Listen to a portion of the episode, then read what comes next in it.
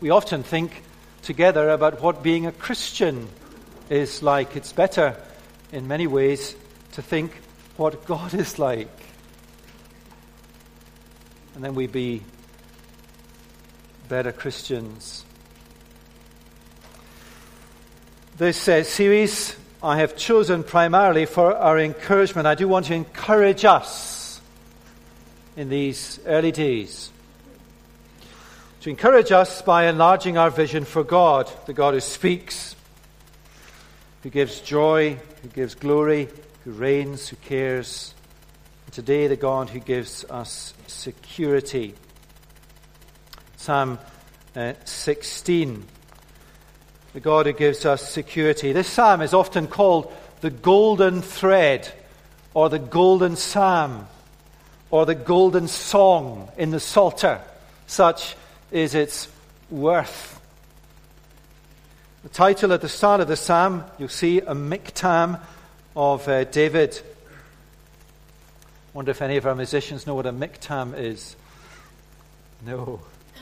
These are all part of the original text, these descriptions. A miktam is a musical or liturgical term that no one knows what it means. the author is David. Therefore, this, what we're going to read, is a testimony of a believer reflecting on the fact that their security is in God. So let's read this golden psalm. Preserve me, O God for in you I take refuge. I say to the Lord, You are my Lord. I have no good apart from you. As for the saints in the land, they are the excellent ones in whom is all my delight. The sorrows of those who run after another God shall multiply. Their drink offerings of blood I will not pour out or take their names on my lips. The Lord is my chosen portion and my cup. You hold my lot. The lines have fallen for me in pleasant places. Indeed, I have a beautiful inheritance. I bless the Lord who gives me counsel. In the night also my heart instructs me. I have set the Lord always before me because he is at my right hand. I shall not be shaken. Therefore, my heart is glad, and my whole being rejoices. My flesh also dwells secure, for you will not abandon my soul to Sheol, or let your Holy One see corruption. You make known to me the path of life. In your presence there is fullness of joy. At your right hand are pleasures forevermore.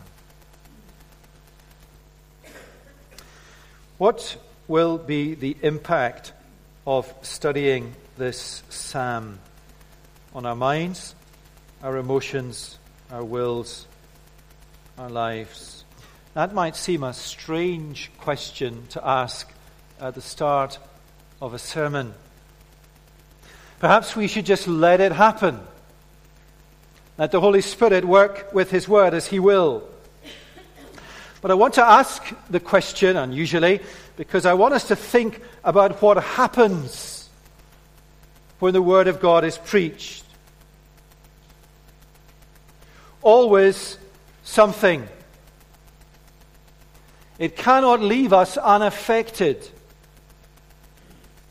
After all, it is God's voice. And that voice is the voice of our King. It is powerful, it is directive, it is comforting, it is transforming, it is good. If you're a Christian, you're sitting here and you're feeling insecure in your life, and a good number of us will be. If you're feeling insecure, uncertain, then being reminded of the fact that your ultimate security as a Christian is in God will steady you. It's amazing how many letters I've received over the past two years that have ended with the words, keep steady. Steady. If you're feeling insecure, And if you pay attention in the next 20 minutes, I promise you, the Holy Spirit will steady you. For others of us as Christians, God may well speak to us through this psalm to refocus us, correct us. Me, for one, because we have, perhaps even subconsciously, begun to look for security in places where we find none ultimately. And God wants to redirect our vision to redirect the orientation of our hearts, that we find security in Him and in Him alone. I often think as a church family, we're at our most godly about 10 to 12 on a Sunday. And for me, it's a kind of gradual slide down until I get into the sermon about Wednesday again and a gradual coming back up by the bootstraps. And, and God often wants to just refocus our vision and say, don't run after things that will not give you everlasting security. Maybe one of the things that God will teach us as a church family through this period of transition is that our security is to be found in Him alone. If we learn that as a church family, we are so much more usable to God. But the primary way we will be affected by the psalmist Christians in our minds, our emotions, and our wills is because the psalm says this will happen, is to impress on us joy in our relationship with God. And when the Bible speaks about joy, it is not talking about a false or a fleeting joy that is a, a mirror, if you like, of the circumstances of our lives. When the Bible speaks about joy, it speaks about a substantial or a deep rooted joy, a foundational joy, the, the, the brickwork that holds up the building of our lives. And notice how this note of joy is sounded increasingly towards the end of the psalm. It's almost as if David, the writer, and he's a godly man, but even David, as he reflects on the character of God as the psalm runs on, he begins to find and sound the note of joy. Look at verse 8 I have set the Lord always before me because he is at my right hand. I shall not be shaken. And his heart warms. Therefore, my heart is glad. Verse 11 You make known to me the path of life. In your presence there is fullness of joy. At your right hand are pleasures for evermore. I said this last week that, that I want us as a church family to recover words and emotions and feelings like glad and rejoice and fullness of joy and pleasure in God. God often is saying to us, I think, saying to me, find more pleasure in me than you do. God delights in that. Some of us here are not yet convinced Christians. How will this psalm affect you? Well, I'm going to pray with a bit of boldness in a minute that it will convince you to become one. Because there is nothing, nothing like God when it comes to security in life and in death and eternity. Let's pray. Lord, we pray that those here in this room who are Christians who feel insecure because of circumstances in their lives would be steadied. We pray, Lord, that those of us who have run after other gods for our security would be refocused wonderfully and graciously. And we pray, Lord, that as Christians, our emotions would well up within us with gladness and pleasure as we feel your pleasure for us. And for those of us here who are not yet convinced Christians, Lord, by your Spirit, convince them to become Christians as we dwell on the fact of your security in life and in death and eternity. Speak to us. Amen. There's a great temptation when you're a preacher, when you're training preachers, and they've all left, sent them off into the world, to put every bit of Scripture through a mangle and to come out with an A and a B and a C and a subpoint under each of these. You can't do that with a psalm. This psalm says one thing, one thing alone. It says your security, if it is in God, is all that you need. That's all it says. It says it in lots of ways. So I'm not going to put it through a mangle, not entirely, but I'm going to have two points. Why? Because what the writer does in verses 1 to 6 is he, he nails down the principle. He says, My security is in God alone. And then in verses 7 to 11, he stands, as it were, in the moment. It's 25 past 11. We'll get to point 2 about 20 to 12. He stands in the moment, knowing that his security is in God, and he looks forward to all the days he has left on the earth. And he thinks about what they will be like, knowing that God is his security. And then he looks at his death, and then he looks at eternity. That's how the psalm works. So, first, the principle, verses 1 to 6 security in God, or a believer's testimony as to their security in God. Preserve me, O God, for in you I take refuge. It's like a preface to the whole psalm. David is not praying, as he often does in the Psalms, for God's protection or deliverance from a particular situation. It's not what he's doing. What he is doing, I think, is, uh, is praying a prayer of dependent trust that is life in every part and compartment from now and into the future will be secure. Why? Because he has taken his refuge in God. Because he has made God his safe haven. And so, right at the start of the psalm, we get a wonderful picture of a believer's confidence why can you feel in your heart that your life is secure? Because you have made your refuge in God. That's what he's saying.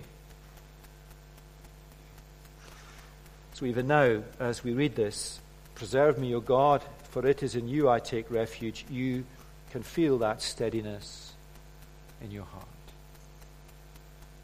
One of the scariest moments of my life was white water rafting on the Colorado River one of these things you do when you're young. You get talked into, and when you're sitting in the raft, having signed away your life, you regret it, but don't have the bottle to get out of the boat. I, I had just got engaged when I did this, and that thought entered my mind um, I shouldn't be doing this. And then another thought entered my mind I'll not be doing it in the future, so I may as well do it now. we were on this uh, stretch of the river in a place called Glenwood Springs, called the Tombstone Rapids. And of course, we had to pick the most dangerous one of all.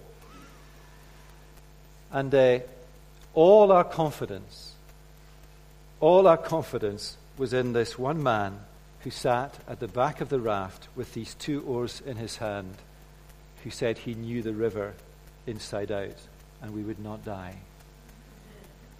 Without him, though, we might have. And all our confidence as Christians is in the Lord Jesus. The hymn, In Christ alone my hope is found, my light, my strength, my song, the cornerstone, the solid ground, firm through the fiercest drought and storm. Now, following the prayer in verse 1, David goes on in verse 2 to express, express very directly his allegiance to the Lord. I say to the Lord, You are my Lord. I have no good apart from you. That's very striking that. See if you notice this. David is not turning to his neighbor. Imagine turning to the person beside you, even your husband or wife, and, and, and on the person you, beside you, and saying to them, uh, Do you know that uh, for the Christian, um, they can say, You are my Lord, and I have no good apart from you. David's not saying that. He's saying it to the face of God. It's very different. He's so strong in his confidence, in his security in God, that he tells God to his face that he is his Lord. Is that arrogant? Does it make God angry? No, quite the opposite. God delights to hear us speak like this to him.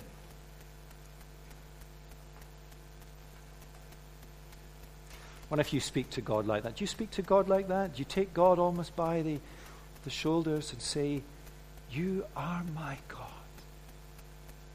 I have no good but you.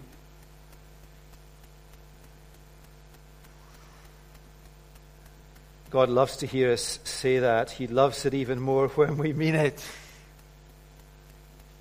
He loves to hear it on our lips. He loves to read our souls saying it. When a believer in their soul, in the presence of a heart searching God, declares their unqualified, dependent trust in God for all their security, then there is infinite pleasure in the heart of God. Think of it like this every parent feels the impact. And parents don't feel impact in their minds. Every parent feels the impact when a child expresses their unqualified trust in their security that they provide. Especially when that child is a teenager or an adult, not a tiny toddler who knows no else. What God longs for, not least amongst mature Christians, is that childlike, dependent, holding God almost by the shoulders and saying to his face, You are my Lord. I have no good in life apart from you. Just glance down to verses 5 and 6. We'll come back to 3 and 4 in a sec. Verses 5 and 6 repeat what has been said in 1 and 2. They make the point that the believer's security is to be found in God and in God alone. The Lord is my chosen portion and my cup. You hold my lot. The lines have fallen for me in pleasant places. Indeed, I have a beautiful inheritance. And in these verses, the believer reflects on the fact that to have our security in God is not simply a matter of safety and refuge, but a way of life whereby true contentment and purpose is to be found. The reference to my chosen portion and my cup is a reference to the benefits and the pleasures that are the believers in God. True satisfaction is not found in material things, it is found in God. It is found in the knowledge that as children of God we share with the Lord Jesus all the riches of the covenant of grace. You are sitting here this morning, if you are a Christian believer, and you may be the wealthiest or the poorest person material in the world, but if you are a Christian, you share with the Lord Jesus all the privileges of adoption of the Son of an Almighty God. You are forgiven. You have a glorious inheritance. You have life in the Holy Spirit. Nothing can touch you for eternity. It's wonderful. True contentment and purpose in life and a divinely ordered purpose in our lives. You hold my lot. The lines have fallen for me in pleasant places. David is saying that his life has purpose and order. It is providentially ordered by God. One of uh, our ministry associates said to me on Friday morning, We're doing our ministry meetings in Costa Coffee. And uh, it encourages me, we trained them well, when he said to me, Do you know when you preach that line on Sunday, you hold my lot, the lines have fallen for me in pleasant places? Many of the people you preach to will not think that their lines are falling in pleasant places. But what David, David's lines really did. And what he is saying that ultimately, God, I know that nothing in my life is out with your sovereign control. Think of that image of the white water raft going through Tombstone. The guy on the rudder just knew which line to take us through. Life for the believer on this earth is not easy But the lines for the believer ultimately fall in pleasant places. And of course, the best way to see and understand that is how long is your life as a believer? 10,000 times 10,000 years? How much of that is perfect? All of it, bar three score years and ten.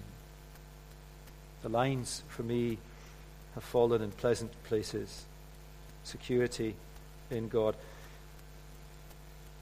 Now, what are verses 3 and 4? Well, verse 4, I think, is here as a warning. It's all very well to sit in church on a Sunday morning and pledge our allegiance to God for all our security and be beguiled into forgetting the risks we face each day, the pull in our hearts as we battle with sin to follow after other gods. And so he says in verse 4 The sorrows of those who run after another God shall multiply. Their drink offerings of blood I will not pour out or take their names on my lips. The gods of prosperity and wealth and worldly pleasure and success, our desire to run after these gods, to be like everybody else, is a draw on our hearts. Let me underscore something here. It is not wrong to have wealth as a Christian. Christian church in the UK would be bankrupt if wealthy Christians did not give as generously as they do. But it is wrong to pursue these things as gods. Sin leads to sorrow in the end. So David says, and we all need to say as Christians, I will follow after you, God, as my heart, soul, and strength, but I will not follow after that. Verse 3 As for the saints in the land, they are the excellent ones in whom is all my delight. Why is David expressing his delight in the people of God when his security is in God? Well, partly I think because the security of the people of God is bound up in his covenant, but also it's very practical. How do you find help to keep hold of the fact that your security is in God alone and not follow after other gods. Who helps you do that? The people of God. That's what he's saying. That's why we need to come together in our church, in our small groups. We need each other far more than we know. And let's remember to think of one another as the Lord Jesus thinks of us. In you, you drive me mad sometimes. I drive you mad. But I can truly say from my heart, in you is all my delight. Because in you, the Lord Jesus invests everlasting salvation. That's the principle, security in God. Now, the second half. Now, what the writer does in these final verses, and this is very moving and very powerful. He stands in the moment. He stands at 25 to 12, and he looks forward to the rest of his life. Do that with me. For some of you, it's longer than others. Who knows how long it will be for any of us? He looks forward Look forward in your own life. Look forward in the life of this church. And even allow your mind to look forward to your death. And then, if you're really brave, to the 10,000 times 10,000 years after that. And as he stands in the moment, he reflects that because his security is all in God, he has security in life, death, and eternity. Verse 7 I bless the Lord who gives me counsel. In the night also my heart instructs me. I have set the Lord always before me, because he is at my right hand, I shall not be shaken. I bless the Lord who gives me counsel, wise counsel and instruction, wisdom and guidance for life. How? Through his word. God speaks to us through His Word, the rule of our faith and life.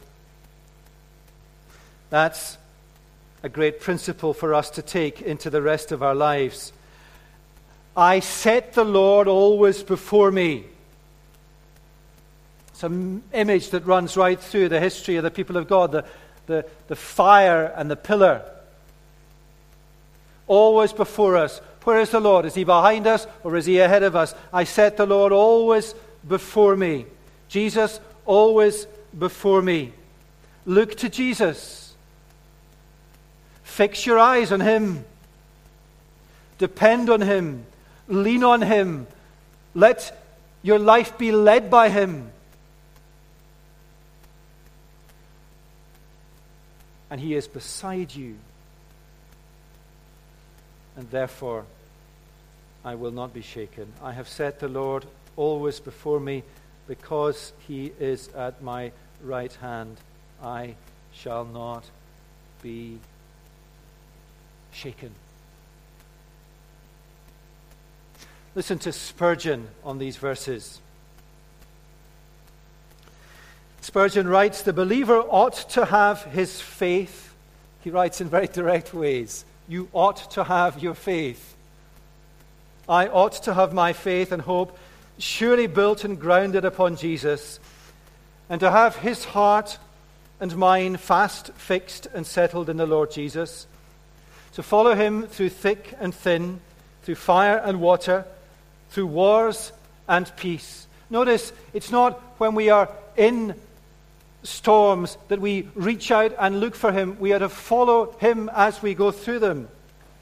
Through hunger and cold, through friends and foes, through a thousand perils and dangers, through the surges and waves of envy and malice and hatred and evil speeches and railing sentences, contempt of the world, the flesh, and the devil, and even in death itself, never ever let the Lord Jesus come out of your gaze.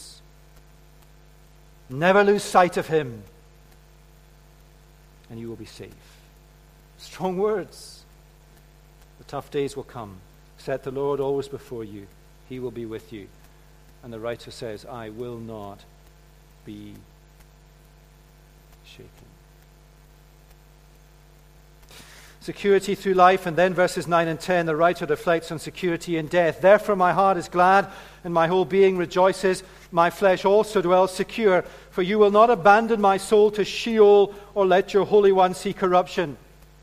We could turn to Acts chapter 2 and Peter's Pentecost sermon. He quotes these words about the Lord Jesus his resurrection. And that's led many of the Bible commentators to say this psalm is not about our resurrection, it's about the Lord Jesus' resurrection. And of course, it's about both.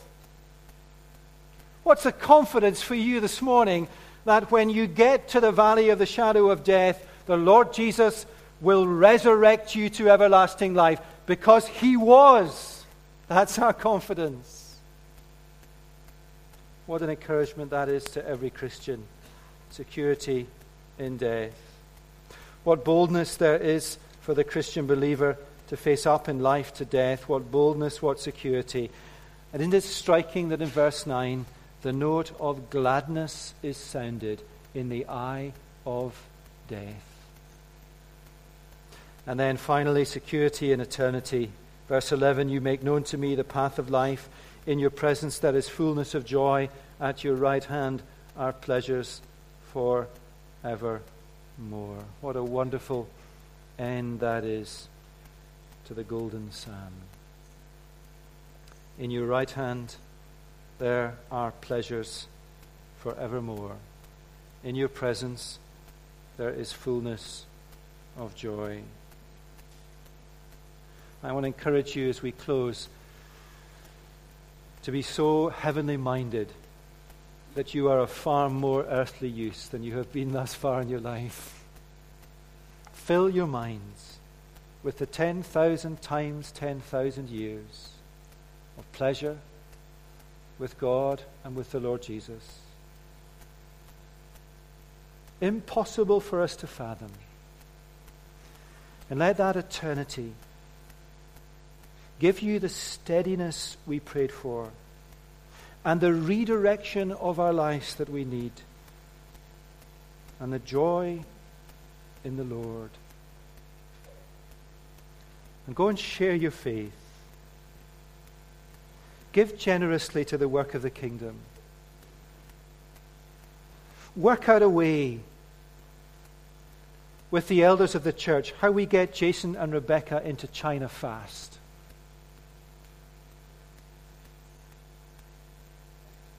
And if you're not yet a convinced Christian, I pray that this psalm has convinced you to become one. Because without God, you have no security in life, no security in death. And 10,000 times 10,000 years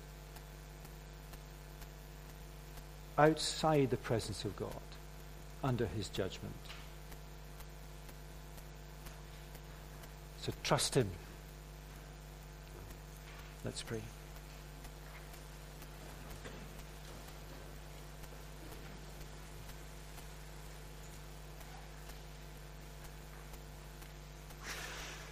Lord, we thank you for these wonderful, wonderful words in this psalm.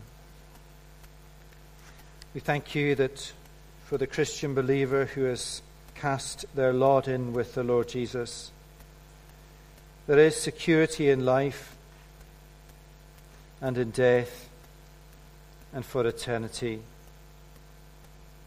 And we pray, Lord, that it would fill our hearts with joy and that we would throw our lot in with you in a way that is truly sincere and live in light of it. And we pray, Lord, for those here who are not yet convinced Christians, that your Holy Spirit will be at work in our lives, convincing us